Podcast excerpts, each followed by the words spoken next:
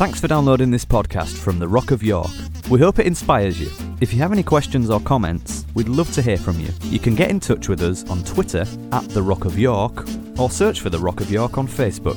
And of course, there's the website at www.rockofyork.co.uk. But you probably already knew that. Here's something you might not know.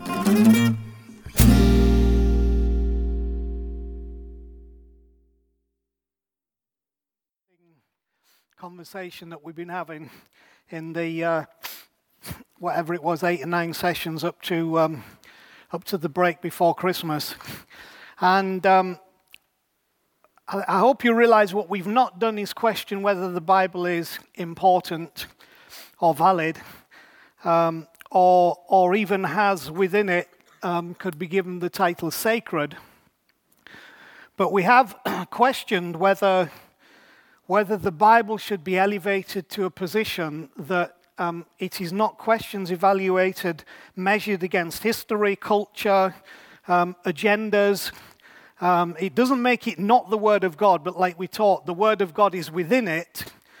But we shouldn't necessarily say then that all of it has to be not evaluated for what it is. Otherwise, the people who teach that always ignore things like, blessed is the one who dashes their little ones against a stone. They always ignore that stuff.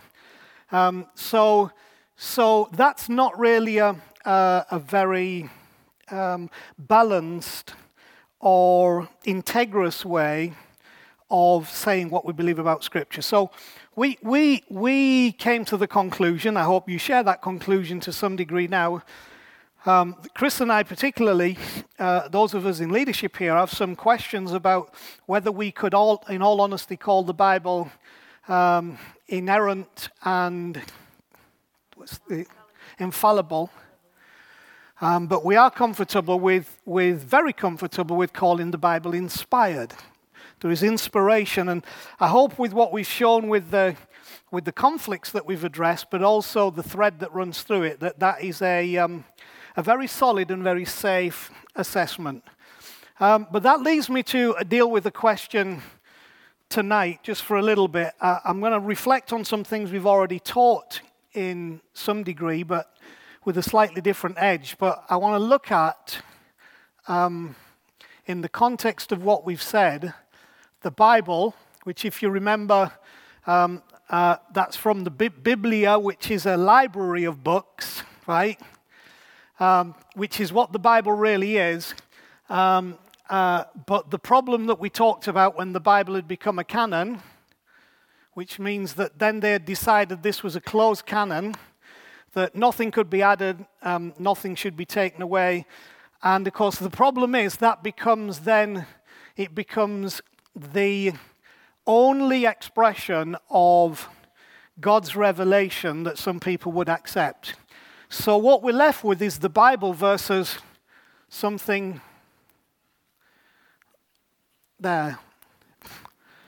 So, what's interesting is the Bible doesn't talk about the Bible, but the Bible talks about the Word, but we've become obsessed with the Bible and, uh, and not, not sought to understand enough whether there was a difference uh, between the Bible and the Word or whether, or whether, as some have said, and I've repeated that phrase, that, that, that, um, that all the Bible may be the Word of God. I mean, we question some of that now. But all the Word of God is not in the Bible. And um, if we don't come to that conclusion, then we are stuck. First of all, about 95 AD, when the last book of the Bible was written, that's if Revelations was written then. I personally believe that Revelations was written about 68 AD. The reason for that being, if you're interested, is that Revelations does not specifically mention the destruction of Jerusalem. And yet, one of the key issues of when, when the New Testament was written is that they would have mentioned the destruction of Jerusalem uh, the Gospels would have mentioned the destruction of Jerusalem. It was a cataclysmic effect, uh, um, um, event in the Jewish calendar and in Jewish life, and they would have been all over that story, but none of the Gospels mention it. And Revelations doesn't mention it, would suggest that Revelations and the Gospels were all written before AD 70, when Jerusalem was razed to the ground, which therefore also poses the question for those that are interested that, that Revelation is more likely to be about empire, the Roman Empire, and the fall of the Roman Empire and the salvation of the believing Jews at that time in Jerusalem than it is actually about some mystical future event. Okay, now that again is another story and discussion that uh, sometime we might go through the, the whole issue of what we call glorious eschatology. Um, uh, so, so where, where I'm trying to be honest of where our conversation brings us is to this challenge. Where do we place the Bible? What do we mean by the Bible? And, and what do we mean by the Word? And how do these two things fit together? How do they correlate? How can we, how can we examine them with some accuracy? So, so the Bible became a closed canon round about the fourth century. Now, there's some argument because um, there was some tinkering right up until the sixth century, 500 AD. But most of this was, was decided by 397, okay? Um, what would be the, the canon?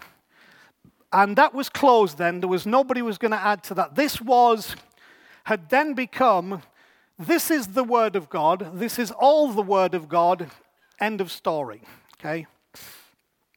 So, um, uh, the truth then is, where if, if this was closed, the canon, the Bible, let's say 397 is the, the mid pitch date. This is all the Bible. This is it, right? Closed, closed canon, right? Done. Um, where does it leave this? Okay? Because I would struggle with the suggestion that this is contained within that and can't break out from that. Especially if the Word became flesh and dwelt among us, came from heaven, was with God in the beginning, which John 1 says, is born of a virgin, comes into life, goes back again, I would struggle for somebody not to address this issue then of what happened to the word if we could close the Bible off in 397. What about this? Has that stopped working? Does this not apply anymore? Is it contained within something that was finished written, writing in, in about, you know, if you get your latest date, 95 AD? Is that it? So, so are we suggesting then that between, between 40 to 45 AD and 90 to 95 AD, that that was God's window and it was all going to be contained within there, then nothing to say for the New Testament, for the New Covenant. I hope you realize it's, it's as ridiculous as it sounds. Okay? Now, that doesn't put invalidity upon the New Testament writings because they are extremely helpful and useful and good for us. But what it does say is that if we only keep our faith stuck within the written letters, of the New Testament or the Old Testament, we are probably going to miss what this is all about. Okay? Now, that can get you run out of town, burnt at the stake, uh, shamed and disgraced for even that very suggestion, but we're not afraid to do that, are we here? Okay? So then, the issue is where does that leave the Word of God after that? Well, the truth is, it left the Word of God where the Word of God has always been. Here's what, here's what the writer of Hebrews said about the Word of God. For the Word of God is living, right? The Word of God is living and it's active. So, therefore, just on that phrase alone, you cannot contain this within that. This can have a place within that, but you cannot contain it within it because this is not dead. It didn't die in 95 AD. It's living and it's active. And he says it's sharper than any double edged sword, penetrating even to, and here's terrible translation that is misleading because it should read, penetrating even to where the soul and spirit divide, right? Not divide soul from spirit. That's a, that's a Greek idea of secular and spiritual which got transferred into the Greek translation. It actually means it penetrates to where your spirit and your soul join. It penetrates to where the, the bone and the marrow connect. There's no gap between it, but, but it doesn't cut it, separate it that way, bone and marrow. It goes through it. So we adopted the idea many, many years ago about the phrase pierced through. The idea of this is not separating your physical life from your spiritual life or secular from spiritual. The idea is that the Word of God connects your life. Your physical life, your soul life, your spiritual life, the Word of God comes all the way through them and has impact on all of it and makes us whole as a person, okay? So we can enjoy life, we can enjoy spirituality, we can enjoy soulishness because the Word of God pierces. So when that's holding it together, it's like a kebab, right? Instead of it all shooting off in all kinds of directions, it should all be held together by our understanding of the Word of God in us, right? Holding it all together. And many other things we could do to verify that thought, but we haven't got time. So, so in, in 2 Corinthians chapter 3, uh, Paul, writing this, this letter to the Corinthians, starts wrestling with this very subject that we're talking about that you might not recognize until you get a little bit of explanation about what he's saying. Um, but what he does, he, he highlights an important difference, which may be as much to do with perception as, as it is with anything, but a difference between, between this the letter and the spirit. He's trying to get us to understand what is a little difficult, but he's doing his best that there is a distinction between something that is letter and something that is spirit, in the same way that there is a distinction between what we call the Bible and what the Bible calls the Word. Now, my job is to try and explain a little bit what that difference is and what they mean. So, as Paul starts to think and write and talk and wrestle with this principle, um, something comes through that has staggering implications. And um, it, it's something you're familiar with because I've mentioned it to you on more than one occasion. But he starts wrestling with this implication that connects to something that was cultural, and so he uses that as his illustration. So in, in, in 1 Corinthians, 2 Corinthians chapter 3 and verse 2, he starts talking about the facts. And I, some of it I'm going to do from the New King James, some of it I'm going to do from the, um, from the New American Standard. Um, he talks about um, uh, do we need, like some people, letters of recommendation or commendation to you or from you? So he's using the idea that letters of commendation and recommendation were quite common at the time. Letters to people and from people that were commending their validity for who they are. But he takes it a step further and says, You yourselves are our letter, written on our hearts, known and read by everybody. And verse 3, you show, this is in the this is the new no, hang on a minute. That that shouldn't be in that one. I want the. It's terrible going from touch screens to to pads. It slips onto the NIV for some reason. Then I don't want that. Just give me one second. It's honor the Americans night tonight. Um, you are our letter, written on our hearts. This is verse two, known and read by all men, being manifested that you are a letter of Christ, cared for by us. So he makes this statement to the Corinthians, in this time, remember when their only Bible was in context was the Old Testament scriptures, because again, one of the things that you hear preachers preach and often forget is that the New Testament church wasn't walking around with the New Testament.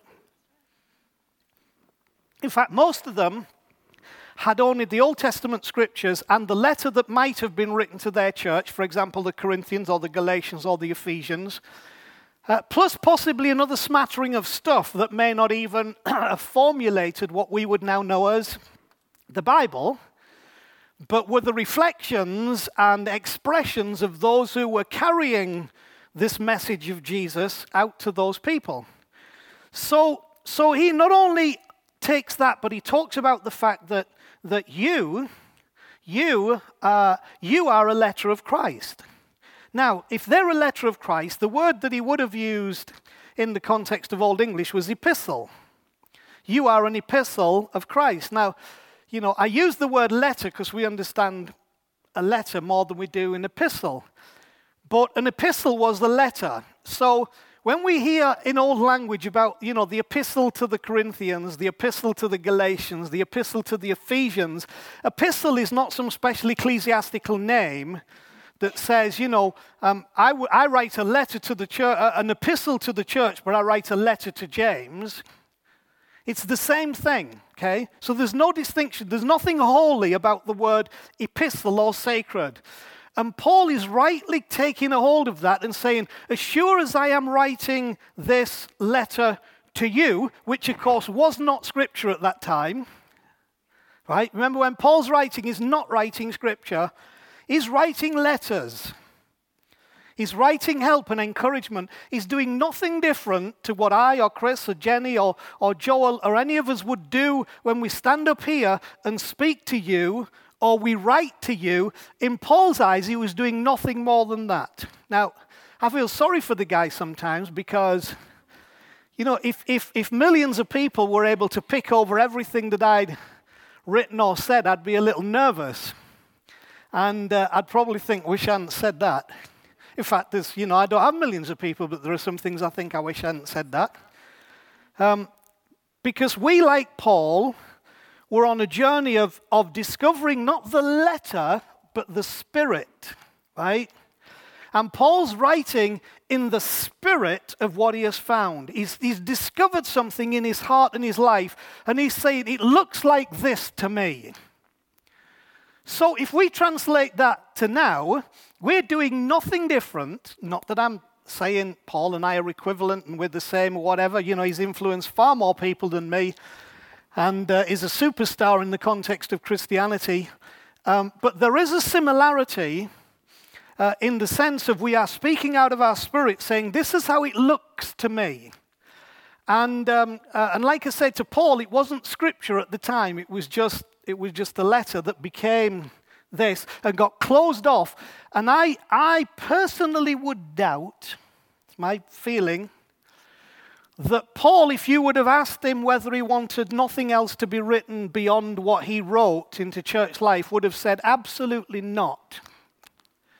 Now, having said that, you, you can't have your, a source of reference really having 4,000 volumes. So, in some ways, I'm glad that that we are restricted in the number of books because it gives us a base, it gives us an idea that we don't need a library just to contain all the, all the information. But when we put it in its correct context, I, I love what Paul's wrestling with because he's saying, I'm writing letters, we have letters of commendation, but you need to know that you yourself now are a letter, okay? And he goes so far as to say, You are a letter of Christ. Okay? You are a letter of Christ. So, straight away in his argument, this has been put in a different place to the one that we were taught it was supposed to be.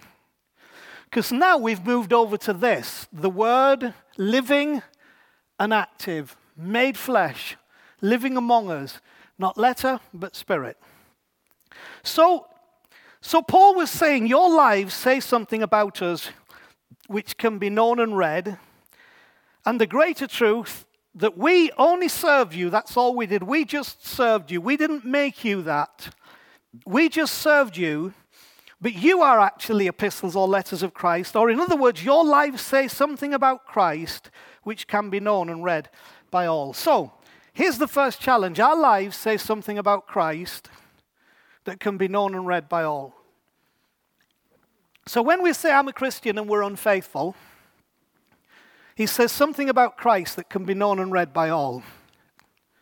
When I say I'm a follower of Christ and I gossip, he says something about Christ that can be known and read by all. When I say I'm a follower of Christ and I forgive, He says something about Christ that can be known and read by all.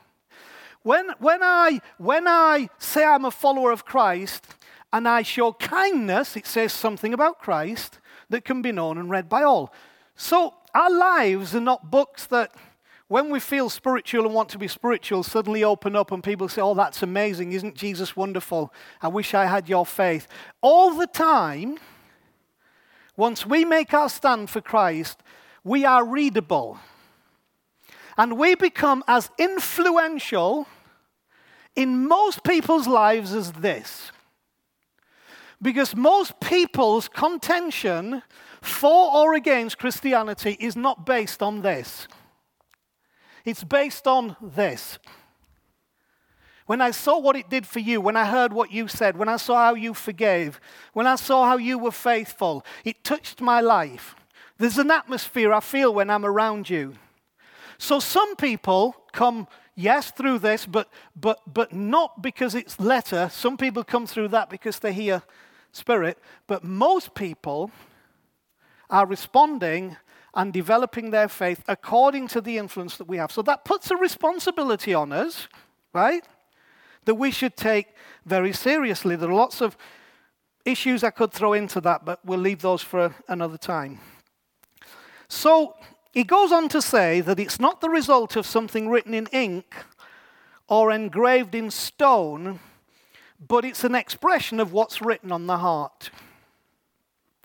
He said there in verse, um, verse 2, I'm in the New American Standard, you are our letter written on our hearts, known read by all men. Verse 3 being manifested that you are a letter of Christ, cared for by us, written not with ink, but with the Spirit of the living God not on tablets of stone, but on tablets of human hearts. All the writing that takes place here and within here is basically on two things. Now, I know you could argue, say, no, it wasn't, it was on papyrus, or, you know, we get, you know, Paul's, he's doing, he's, it's like, well, when I say that, I mean papyrus, or, no. He's got to do two things. It was either in letters written or, or engraved in stone, which, of course, Moses' law, the Ten Commandments, what happened with those? They were written, they were engraved in stone. But he's saying that what's written with us is not written with ink. So you can't actually pen down what this really is.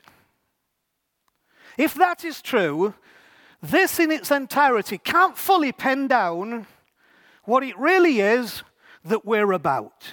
Okay? That's why the Word didn't become the Bible the Word became flesh. It dwelt among us. It doesn't say, and the Word became the Bible and was put in the library. The Word became flesh, lived among us, so we could see the glory of the Father. So, we've got here that, that, um, uh, that, that, they, that we are, it's not the result of something written in ink or engraved in stone, but an expression of what's written on the heart. So, so we've changed the we've changed the material on which the major thing takes place. Okay? From paper and ink and stone and chisel to finger of God on your heart. Okay? Being the most critical expression of the word. Okay? What's written on your heart. Okay? So, so he goes on to say that you do not become competent as a minister of the new covenant by being familiar with the letter, but by being sensitive to the spirit. And he uses a phrase that's quite strong. Let me read it from, uh, from verse, um, verse 5. Uh, not that we're adequate in ourselves to consider anything is coming from ourselves, but our adequacy is from God. Verse 6 Who made us adequate as what? As servants or ministers of a new covenant. So the only thing that we can say we have been made adequate to do, adequately equipped to do by God, is to be servants or messengers of the new covenant. And the moment we step outside of that, our actual adequacy that has been given us by God becomes deficient. Okay, it becomes deficient, and we begin to minister something that is not life which, which he's going to go on to say in a few minutes, okay? Because he says at the end of the day, we've been made adequate as servants of, the, of a new covenant. Of course, we've done a lot of teaching on that. Not of the letter, but of the Spirit. Listen, because the letter kills, the Spirit gives life. Now, what we're finishing up with again here, have you seen what we're finishing up with? we're back to our line again. The Bible letter kills. The most destructive force in the universe is not, is not a 10 megaton atomic bomb. The most destructive force that has probably destroyed more lives than anything is this in the wrong hands when it's the letter, because the letter kills. And uh, I have developed a deep distaste for many of the quote Christian arguments that you see take place because what it is, people take a verse from the Bible and use it to kill someone. Okay? It's not an attempt to have a meaningful conversation about truth and about life. But it, it's, the, it's the killer verse. I've got the killer ammunition. When I throw this hand grenade of this verse into your camp, this will kill you, and you'll shut up and stop being such a stupid because you're actually a heretic. Okay? So, so the Bible can be destructive when we see it as letter, because letter kills, but on the other side, the word, when it's led by the Spirit, always brings life to people. And again, we're going to break this down a little further as we go on. So, um, so the letter kills, the Spirit gives life. So, so, so we've got this revelation that whether written in stone or on paper, the letter kills and only the Spirit gives life. And, and this really is the new covenant. This is the essence of the new covenant. Okay? Um, and of course, what Paul couldn't write about then, but if he were writing now, would be able to say that New Testament letter kills just as much as Old Testament letter, because the confusion is that people think the New Testament is the New Covenant. But the New Testament is not the new covenant any more than the Old Testament is the Old Covenant. The Old Covenant is deeply ingrained within the Old Testament, but there's a lot of fluff and stuff written around that. The New Covenant is deeply ingrained in the New Testament, but there's some fluff and stuff around that. So we've got to find within it what we're talking about. The essence of the Old Covenant is, is what is written in stone because of what he's going to explain. The essence of the New Covenant is what's written by the Spirit, which is also going to explain. So, so, um, so what does he mean then by letter and spirit? Let me, let me give you a simple definition for letter. This will really ring home with some of you. Letter, I want it spelled out to me. So you know if you're a letter or a spirit person, I just want it spelled out to me. That's letter. Okay? I want it spelled out to me. That's letter. Okay? Uh, it's either that or, you know, I want it spelled out to me. The, what he's saying is that will ultimately kill you or, or you will kill someone but I want it spelled out to me for the reasons dealt with, uh, or it will kill you for the reasons dealt with in this chapter. So, so letter is rooted in instruction. Okay? And we like instruction. That's why, that's why we always want to drag through into the new covenant the essence of the old covenant. Because one thing the old covenant was not short of was instruction instructions about everything and anything and anyone and any event and any eventuality, and we have confused that with Christianity, being followers of Jesus. It's not. In fact, you'll find that Jesus was not prone to be instructive. That's not was not what he was prone to do. You have to do this, you have to do that. So, so letter I want it spelled out to me, is rooted in instruction. So, so what does it mean of the Spirit? Then could it be that spirit is that thing that connects two worlds.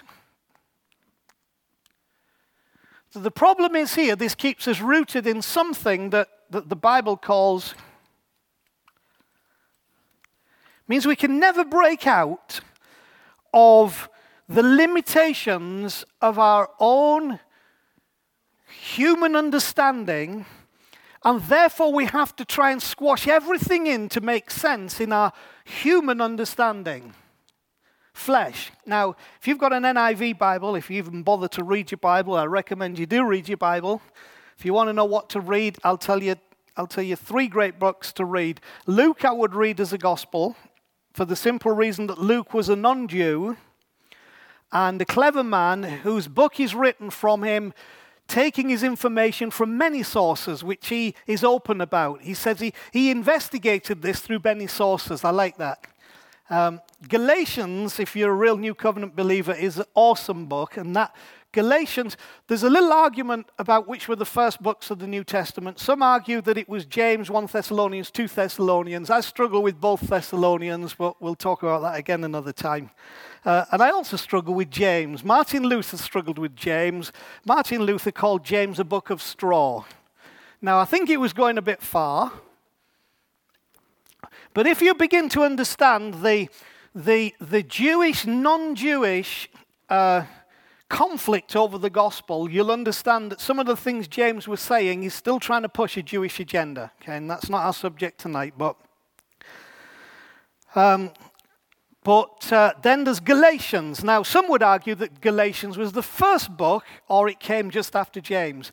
What's fascinating is that Galatians is the one that wrestles with the church already in about 45 AD, so if we take it, Jesus died about 30 AD, um, they're already wrestling with the newfound church trying to borrow ideas from Judaism, which is all the argument of should we circumcising and not eating certain things and being separate. And so his first book, Paul, who, who was trained very highly in understanding Jewish culture, He's having to fight the cause of the gospel. We're only 15 years in, and we are trying to borrow ideas to make what we like from Judaism attached to this new belief, this new understanding that Jesus has brought. Now, uh, if there ever was a name that should be dispensed with because it is totally misleading, it's Judeo Christian.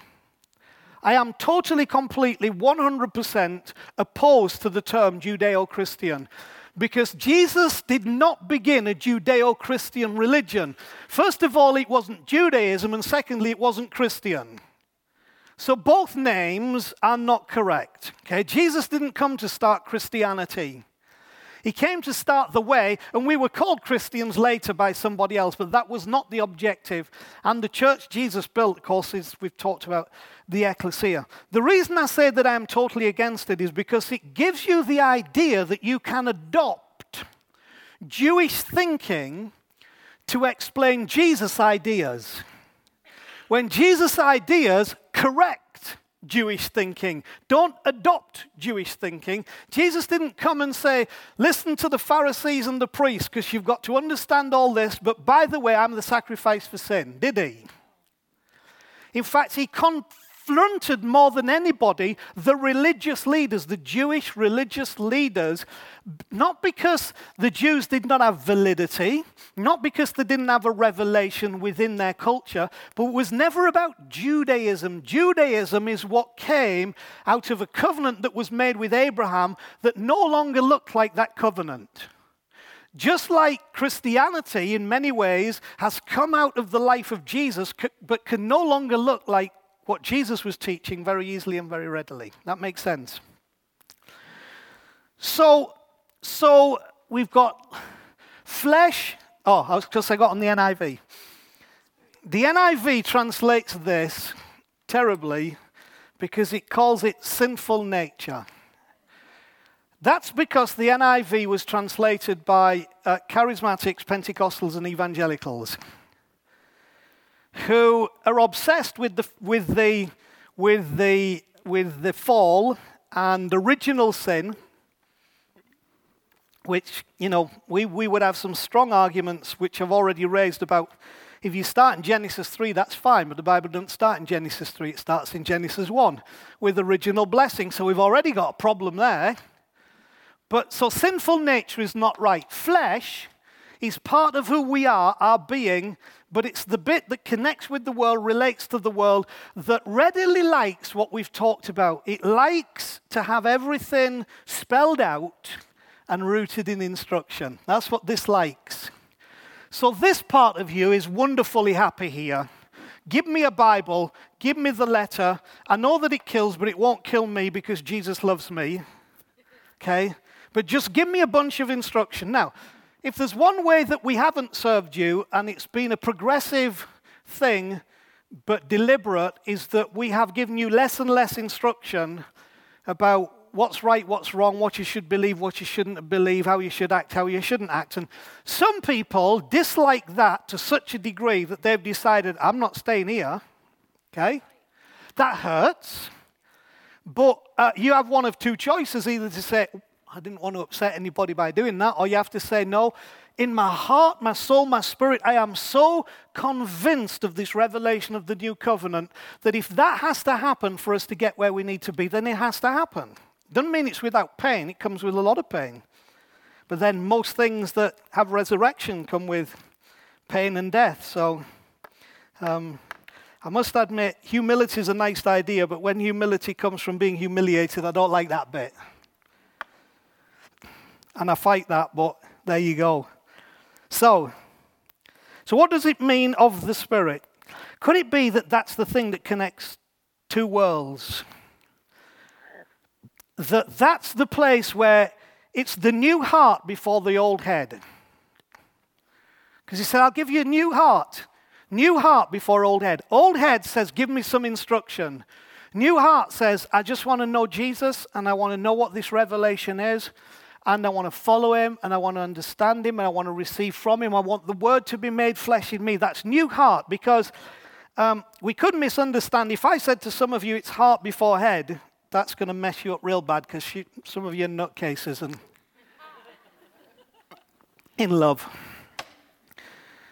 who uh, don't, you know, some of these things we don't know fully how to evaluate them. And the truth is, you've got to get into this word, spirit, life side to really get an understanding of what it means for the heart to lead the head. But it's not your old heart leading your old head, it's your new heart right? I'll put my law in your heart. I'll write it in your mind. When you're new covenant touched, it's about new heart leading old head. Because old head says, give me instruction. New heart says, but, but, but in Christ I've been set free. Old head says, you better sort yourself out because you're condemned. New heart says, there is therefore now no condemnation to those who are in Christ. Old head says, you're unrighteous and you're guilty. New heart says, I'm righteous and I'm forgiven.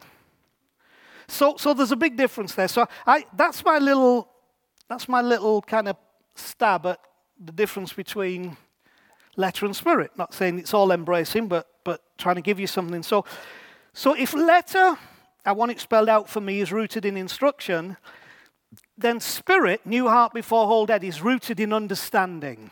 Okay? And um, if there's one thing that, that has become evident as we have journeyed the journey we've been on and potentially moved further and further away from some of the things that we were once very stuck on, and, uh, and what has surprised me also about the length of time we've taught some stuff, and now we think clearly we've taught it, how many people still don't understand? Now, Jesus had to say several times to his disciples, Have I said all this and done all that and shown you all this and you still don't understand? So we're in good company in that sense because I think Jesus was kind of pulling his long hair out, which was blonde, and his blue eyes, pulling his hair out because, because of this issue of, of he, underst- he, he, he, he was trying to convey that understanding was different to instruction. And he's in a culture that lives by instruction. Bring two turtle doves when you bring your child, if you're a poor person, on the eighth day to live by instruction, even Jesus' parents. But Jesus is wanting them to live by understanding. So even in parables like his parable of the sower, he says, He that hears and does not understand is like the one whose seed was by the wayside in the rocky place among the thorns. What was the root of it? The root of was he who hears and does not understand has that experience. But the one who had 30, 60, and 100 fold, he who hears and understands is like the one who receives 160 and 30 fold return. So, here's my challenge about lab and about what we teach and about whether you think I can't be bothered with all this and it's all. Because understanding lies at the key to fruitfulness in the word spirit life. Okay? Not knowledge, but understanding. Because you can know lots of stuff and not understand it. One of the problems educationally can be we teach kids things and then we ask them questions in an exam that only require that they have knowledge. Now, you put them out into the working world and you realize they know some stuff, but they don't understand nothing. Which is why I sincerely believe that, that, that most of our students are educated beyond their intelligence. Because they know stuff, but knowing stuff does not make you intelligent, right? Understanding stuff makes you intelligent. So, what we're trying to do, it might be a poor effort, we might not do it very well. We're trying to get you to understand some things, okay? Because when you understand it, it's 160 and 30 fold return. It's not battling through the thorns and the rocks and the sandy ground there's a return because you're working in word, spirit, life, not Bible letter being killed and flesh. Okay? Right, where are we? So, Paul challenges our understanding of the content of Scripture, which is interesting because that's what we've done. And he declares from verse 7 through verse 9 that what was written and engraved in stone, listen to this, ministered death and not life. That's a bold thing for Paul to do. Let me read you verse 7. I'm going to read again from the, the um, New American. But if the ministry of death, in letters engraved on stones, came with glory, so that the sons of Israel could not look intently upon the face of Moses because the glory of his face was fading as it was, how will the ministry of the Spirit fail to be even more glory? For if the ministry of condemnation has glory, much more does the ministry of righteousness abound in glory. So here's what he says comes here, which is fascinating because this is all to do with the Bible death, condemnation. Condemnation. Now, isn't it fascinating that that's the process here? And Paul's trying to get this over. Okay, you are living epistles. If you get this wrong, you'll get stuck in the same thing that happened throughout this history, which was that all those commandments that ever were written on stone, all they ever did, all they ever did was bring death. I love the fact he uses the term minister. It ministered death, okay? It actually, the commandments minister death and they minister condemnation. Because all the commandments are thou shalt not, thou shalt not, you must not, thou shalt not, if you do. I, I think, I think God was having a bit of a laugh in there as well, because it's like, you know, don't murder, get it. Don't commit adultery, don't covet your neighbor's donkey. Like, you know, like that's, you know, there's all these world change, these mind blowing things. Yeah, get that, God, get that. Yeah, well, you know your neighbor's donkey? Don't covet that donkey. It's like, well, you know, would you really take, why take one of the ten to cover something as insignificant as coveting your neighbor's donkey? I, I think, I think God, in his sense of humor was trying to tell us something with that. I might be wrong, but yeah, keeping the Sabbath. Remember the Sabbath day, keep it holy. Yeah. So, here's what he says What was written and engraved in stone ministered death, not life. Okay? It ministered condemnation, not freedom. Okay, I'll put this over here. Condemnation, not freedom. Death, not life. And it ministered something else, because we've got to have three if we're going to be any. Yeah, I got that somewhere. It was uh, death, not life, condemnation, not freedom. I'll, I'll come to that in a minute. And was passing away. This is the other interesting thing, verse 9. For if the ministry of condemnation had glory, much more does the ministry of righteousness and glory. Uh, for indeed, uh, that for 10, verse 10, for indeed what had glory in this case has no glory because of the glory that surpasses it. Don't even bother your head with that. I could explain it, but I'm not going to. For if that which fades away was with glory, much more that which remains glorious. Or, in other words, again in verse 7, so that the sons of Israel could not look intently at the face of Moses because the glory of his face fading as it was. So, we've got this whole idea over here that this at its best was fading, okay? Passing away, fading, okay? Fading not increasing. Here we've got over here increasing, glory to glory. That is always fading and will always cause you to fade and everybody who gets put under it. It was passing away, which means that it was not enduring. So, this is not an enduring system.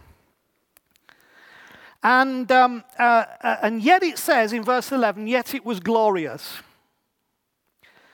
which means it had weight, it had significance, it had importance, it had meaning, but not the weight, the significance, the importance, the meaning that we put on it when we are driven by this rather than this. Because when we look at it from this angle, we realize that all this has meaning, significance, importance, but only for one reason to push you across this line to get you back up here to the Word made flesh. That's redemption. Being redeemed from your former way of life, which we, we still have even as believers, to get us back into where we take this, this path of, of, of the word. So he points out that its glory was always fading. Therefore, you could only, listen to this, very important. Therefore, you could only receive and maintain what it offered by perpetually going back. So Moses has to perpetually go back to worship in that place, in that way, with that sacrifice to get another blessing, to go out to the people to say, Oh, look at the glory. And then it faded, and he perpetually had to go back. When you live here, there is no perpetual necessity because you are made righteous once for all. Right? Righteous. Once for all. Okay? Why? Because it's the gift of righteousness. Over here, we're trying to earn justification. Over here, we are gifted with righteousness because of the word the Spirit brings life and we have righteousness. So, here's what happens here that becomes difficult and dangerous. Because it's not necessary for me to keep going back into this place called the presence to get another dose of this thing called glory to do my thing and bring my sacrifice and make my offering and do my songs and what have you. Here is where we start to not know what the heck we're supposed to do because we are so governed by spirituality, which is not spirituality, it's actually flesh, right? We think it's spiritual to do all this stuff. Flesh is what he says it is. Flesh, right? Flesh. Because flesh has to go about certain things in order to make itself feel okay. And the sad thing is, and, and I don't mean, this is as critical of us as it is of, of, of, of anything else that you may think of or your mind may go to, we still tend to have a flesh driven concept of what church should look like and what we must do or feel or be for us to have the presence of God. Well, Moses had that glory, but the problem was because it was fading, he had to keep going back. And the problem is when you start living as somebody who didn't need to keep going back to somewhere, people look at you as though you're backslidden. You're not saved. You're not spiritual anymore. But no, when you've got a revelation of righteousness, you live in that righteousness, not to attain righteousness. Now, there are many things that are good to help us in our spirit and in our life that we should do to express, but actually, we should have a greater sense of commitment to this than we have to this. So I shouldn't do less than I would have done when I get over here. I should actually be seeking to do more than I would have done. This is not an excuse to do nothing. This is a good reason to do more, to give more, to serve more, to be more, to be more vocal, to say more, to sing more, to do more because of the righteousness that is within me. But what it exposes is that, is that we were doing all that before to get something, to get a feeling, to get a sense of acceptance before God. That's old covenant. Old covenant. And all it brings is death. So, is this making sense? So, the paradox is that we tend to like the ministry of condemnation. We actually do. No, seriously, we do. And I'll tell you why we like the ministry of condemnation. Because we like to feel bad, because it serves as a penance for what we believe to be or have been our failings. So if I feel bad, it's like there's a penance for, you know, I, I, I, feel so, I feel I've failed and there have been things that I've failed in. So if I feel really bad, it's like a penance. So we actually love the ministry of condemnation because we feel good about feeling bad.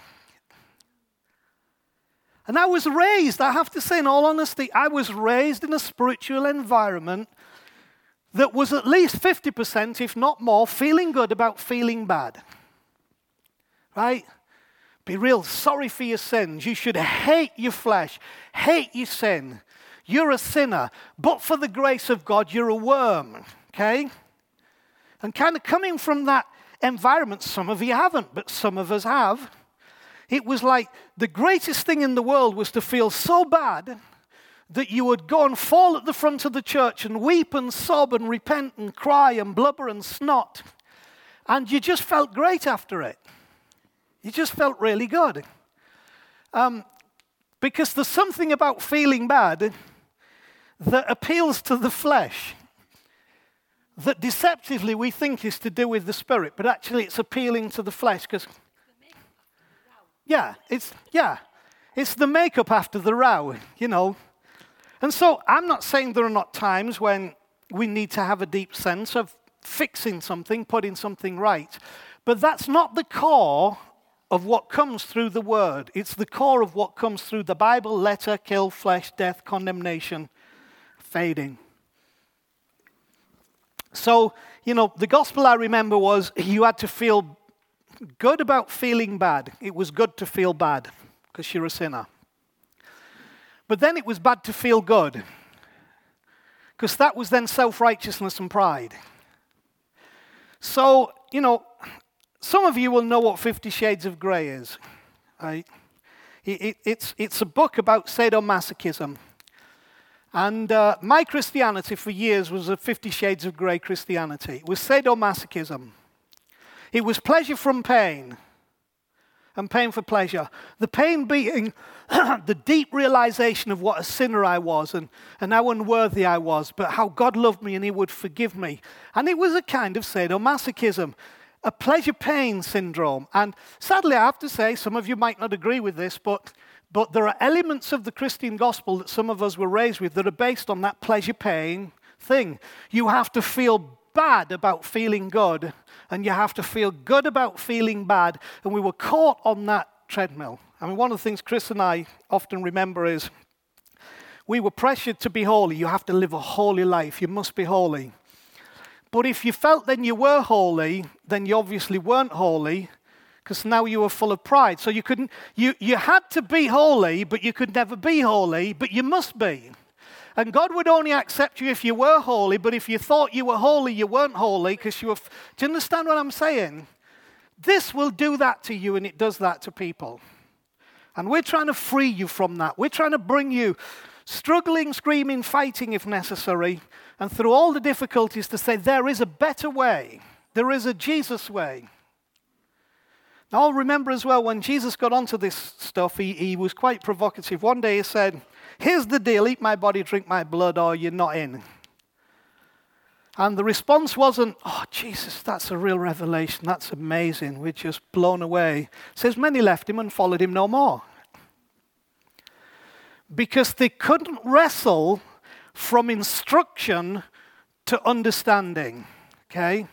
They thought it was an instruction eat my body, drink my blood, when it was something they were supposed to understand. And if they understood it, which Jesus said after he said, Those people left, I know, but here's the deal. You know, what I meant was the words that I speak to you are spirit and life. He didn't literally mean do that, but some people wouldn't stay around long enough to have the pleasure that would come from the knowledge of what he was teaching and become part of that instruction. And we're, we're struggling through to that place, and God is helping us. Okay, so let's, let's see where, where we go from here. Uh, okay, so, so this, this condemnation has a kind of a glory. Okay.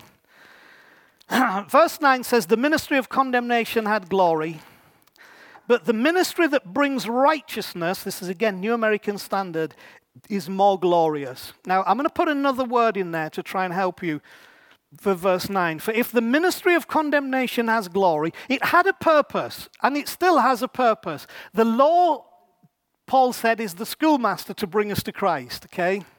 It's there to teach us something, not about what it is, but about what it isn't, so that we'll know where we need to go. let me put one other word in here. The, minist- the, the ministry, let me go, verse 10 in, in New American Standard. For indeed, what had glory in this place? Uh, no, verse 9. For if the ministry of condemnation has glory, much more does the ministry of righteousness have glory. I'm looking for the one that brings glory, and I can't find. Uh, um, let me find the verse on that. It might be, it might, we might be back in the New King James. Verse 9. Yeah, anyway, whichever it is, doesn't matter. Let me put a word in there for you. The ministry of condemnation had glory, but the ministry that brings righteousness is the words I want to put in to the fore. The ministry that brings righteousness to the fore, right? The ministry that brings righteousness to the fore. So it's not an add on after everything, it's at the forefront of everything. The ministry that brings righteousness to the fore is more glorious. so this has a glory, but this is more glorious. We, we've set our life and our resources to move from what we lived in that had glory to move into what we're now living in, which is more glorious.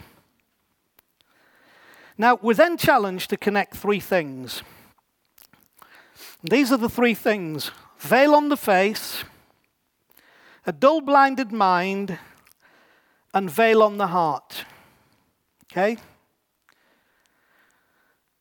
So it talks about in verse 13 how Moses used to put a veil over his face so the sons of Israel could not look intently on the fading glory, okay? So the veil on the face was actually hiding the reality of something that was inevitably going to happen. Okay? The dull, blinded mind, he talks about, he talks about, uh, uh, but their minds were hardened or were dull. Okay? I'm going to just build on that in a moment. and he talks about the, uh, he talks about the, the, the, the veil on the heart. So let, let me give three things then for that, okay? Three things veil on the face. keeps us from recognizing that which is a fading, failing revelation, which sometimes we don't want to acknowledge, we don't want to deal with. So Moses put a veil on his face. Because, first of all, it was bright, but they were trying to not make it evident that what was bright was actually a fading glory until he got some more. So the veil on the face keeps us from recognizing that which is a fading, failing revelation. I'm for a no veil situation. The dull mind keeps us from viewing the Old Covenant and Old Testament and New Testament through a new lens. Dull mind, a dull mind. We like sometimes to keep our mind dull, which some of you don't believe, but Jesus said this You have covered your eyes and you've put your fingers in your ears because you're afraid that what you're about to see and what you're about to hear will cause you to have to turn from where you are and be converted to something else. This is the same thing Paul's talking about, about having a, a dull mind. Okay? a dull mind, or a hardened mind.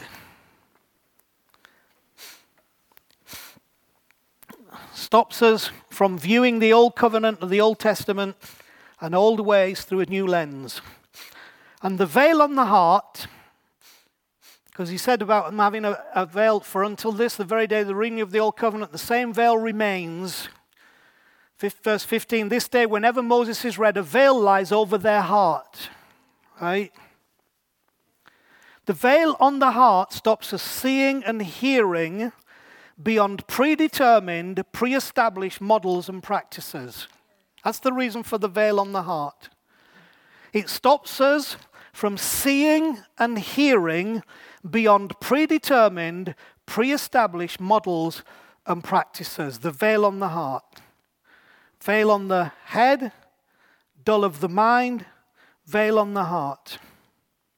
So Moses had a veil over his head, but we finish up with a veil over our heart. Now, what's interesting about this is the heart is the hub for the spirit. Because spirit doesn't work in head, spirit works in heart. So when we have a veil over our heart, which is the hub for the Spirit, we just can't ever quite engage and synchronize and catch what it is that the Spirit is doing because it doesn't follow predetermined, pre established models and practices. That's what Spirit does, it breaks those things. And so, while ever we think that there is a reinforcing of predetermined, pre established models and practices, I will guarantee you that it's not the spirit that's at work, it's the letter that's at work. And it's killing whatever revelation is seeking to press through.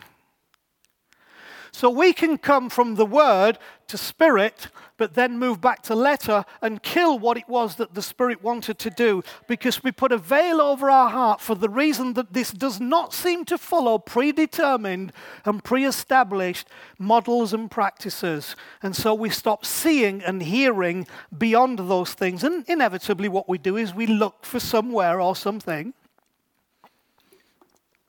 that reinforces our predetermined, pre established models and practices.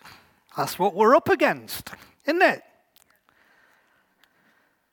So Moses may have had a veil over his head, but we finish up with a veil over our heart, which is the hub for the Spirit. The heart is the hub for the Spirit, okay?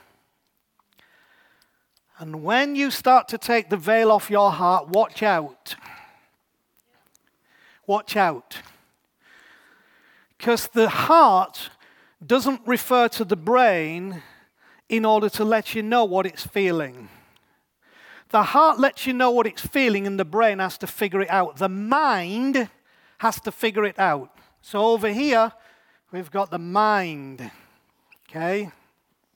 Which Paul says has to be renewed. What does it have to be renewed to? Something that's driven by spirit, not by reason. The hub is the heart. Watch out when you take the veil off your heart. That's what some people are afraid of. Ooh, let's have, cover that up again. Where this leads, I'm not sure that I want to go because the implications are too great. And the cost might be excessive. Veil over our heart, the hub for the Spirit. So we finish up with a hardened mind and a veiled heart. So the solution to that is very simple. You need a softened mind and an unveiled heart. Soft minds. What, what, what, we long for on this journey, because we've had to wrestle with this ourselves, and I don't claim to be there fully, um, but we need soft minds. See, when the mind is rigid, it cannot be changed, right? It cannot be changed. If your mind is rigid, it cannot be changed. Therefore, you cannot be changed. If your mind is rigid, you can't make this journey that we're on. You can't. You will not make this journey that we're on.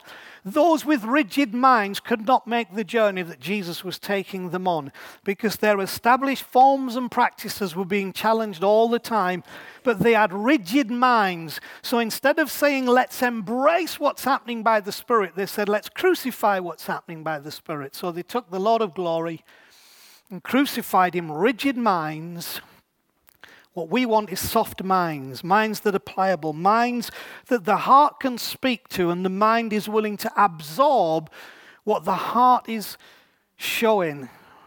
It's the thing of, I know there's something about this. I remember Frank, dear old Frank Houston used to say, was my favorite statement of all Frank's obscure and weird statements. He used to say, I know something, I just don't know what it is that I know. I love that from the first time I heard it. It didn't confuse me. That's probably because I've got more of a prophetic spirit um, than some. But the first time I heard it, I thought, perfect. That is a, such an explanation of what happens here when the heart is the hub. I know something, I just don't know what it is that I know. And then in time, what happens is a mind that is not rigid, but a mind that is soft, starts to engage what's coming out of the heart by the Spirit and is willing to flex itself, to get around it and, and, and gain understanding, right? Understanding. Understanding. We haven't written that on, have we yet? Understanding.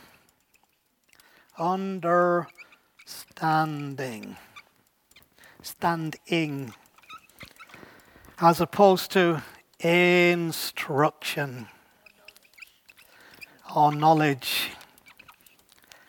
Now, we want to help you, and I want to help you as a leader to give you as much instruction as is viable.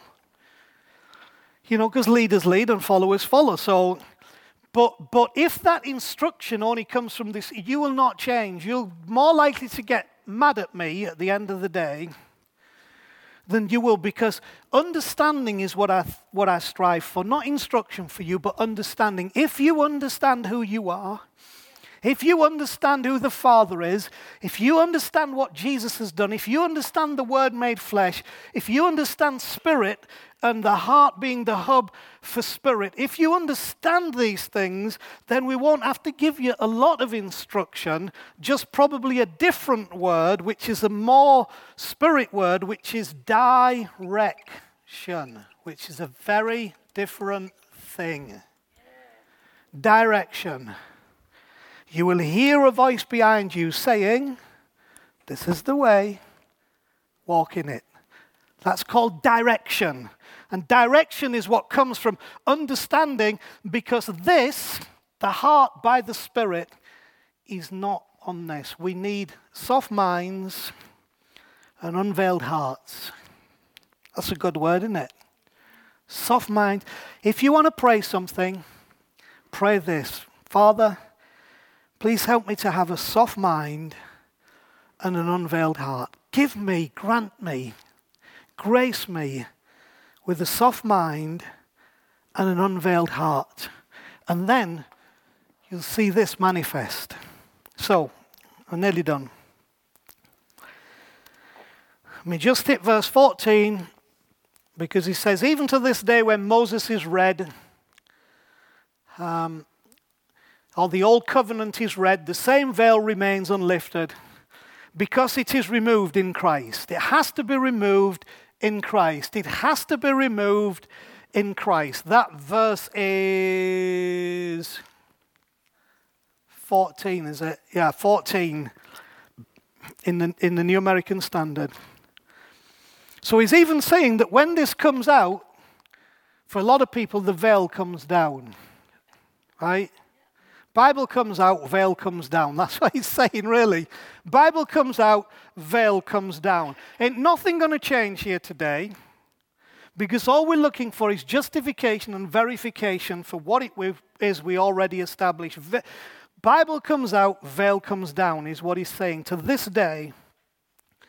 But whenever a person, tur- I like this, whenever a person turns, whenever anyone turns to the Lord, the veil is taken away. So the key to getting rid of that veil is turning. You've got to turn from where you've fixed yourself and established yourself.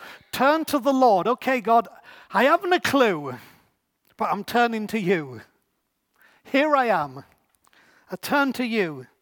And whoever turns to the Lord, the veil is taken away. So there's a turning required from us.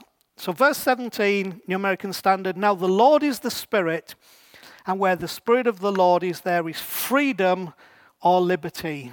It says in the New King James, liberty. Okay? Liberty.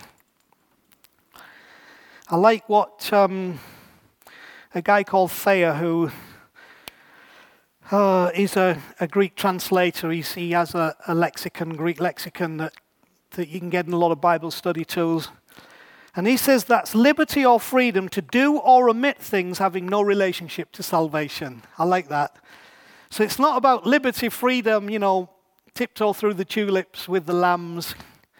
It's about the liberty to omit things having no relationship to salvation. Or, in other words, sorting out what really matters and having the freedom to say, that's going because it's not worth anything.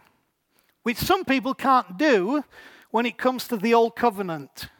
When we actually need to say about much of that stuff, that's old covenant. We've been freed from that. We have the gift of righteousness. We are at liberty to omit that from our essentialities and practices. So, and then I'm going to finish on verse 18. Uh, For we who with unveiled faces all reflect the Lord's glory is the New American Standard, are being transformed into his likeness with ever increasing glory, which comes from the Lord who is the Spirit. I like the New King James better for this reason. New King James says, But we all, with unveiled face, beholding as in a mirror, the glory of the Lord are being transformed into the same image from glory to glory, just as by the Spirit of the Lord. I like that translation for this reason that when you look in a mirror, who do you see? See, this is very important because remember how we started. You are letters written by Christ, you are living letters written by Christ. You've broken out of this, taken inspiration, but you have become this in your generation, to your world. With unveiled face, okay, so we're not, we're not hiding any fading glory, we come as we are. Beholding as in a mirror, who do you see when you look in a mirror? You see you.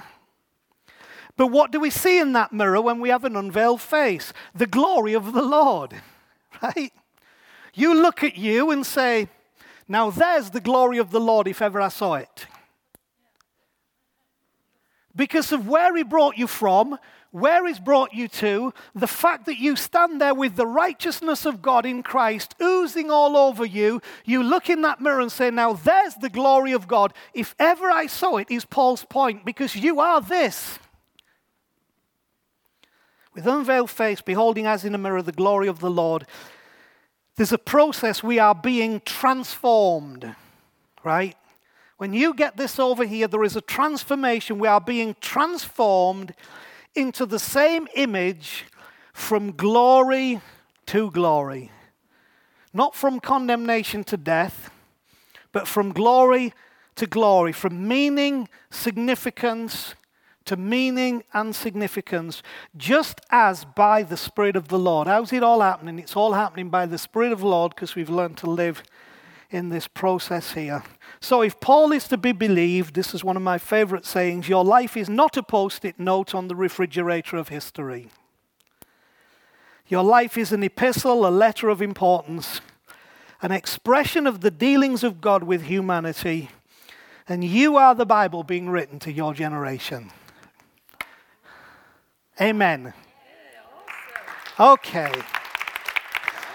So, Father, soft minds and unveiled hearts is our sincere prayer to you tonight that we might be the Word made flesh, bringing life by the Spirit with the gospel of righteousness that brings liberty and freedom and ever increasing glory because of an understanding and a direction that we have received from you.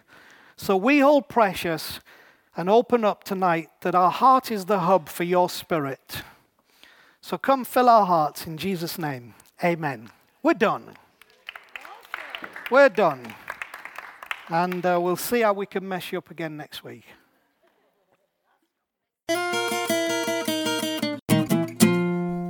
Thanks for listening. You might not be aware that The Rock is funded completely through donations from people like yourself, so if you feel like you're part of our community, it would be great if you could make a contribution by visiting our website at www.rockofyork.co.uk and just click on the donate button for more information. Thanks again.